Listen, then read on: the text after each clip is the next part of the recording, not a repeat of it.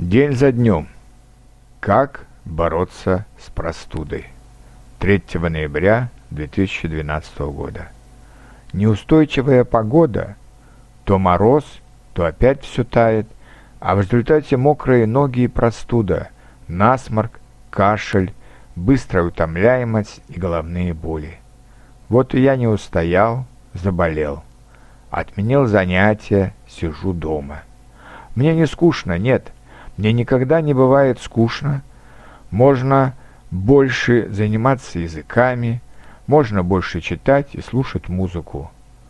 Но все равно неприятно и хочется поскорее выздороветь. Как бороться с простудой? Вот вопрос.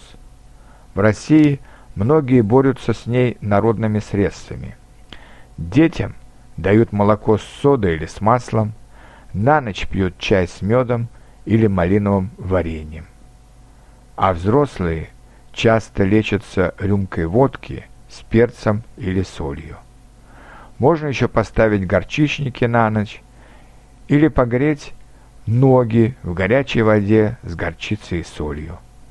Ну и несколько дней лучше не выходить на улицу, а если выходишь, то одеваться теплее и особенно следить, чтобы не промокали ноги.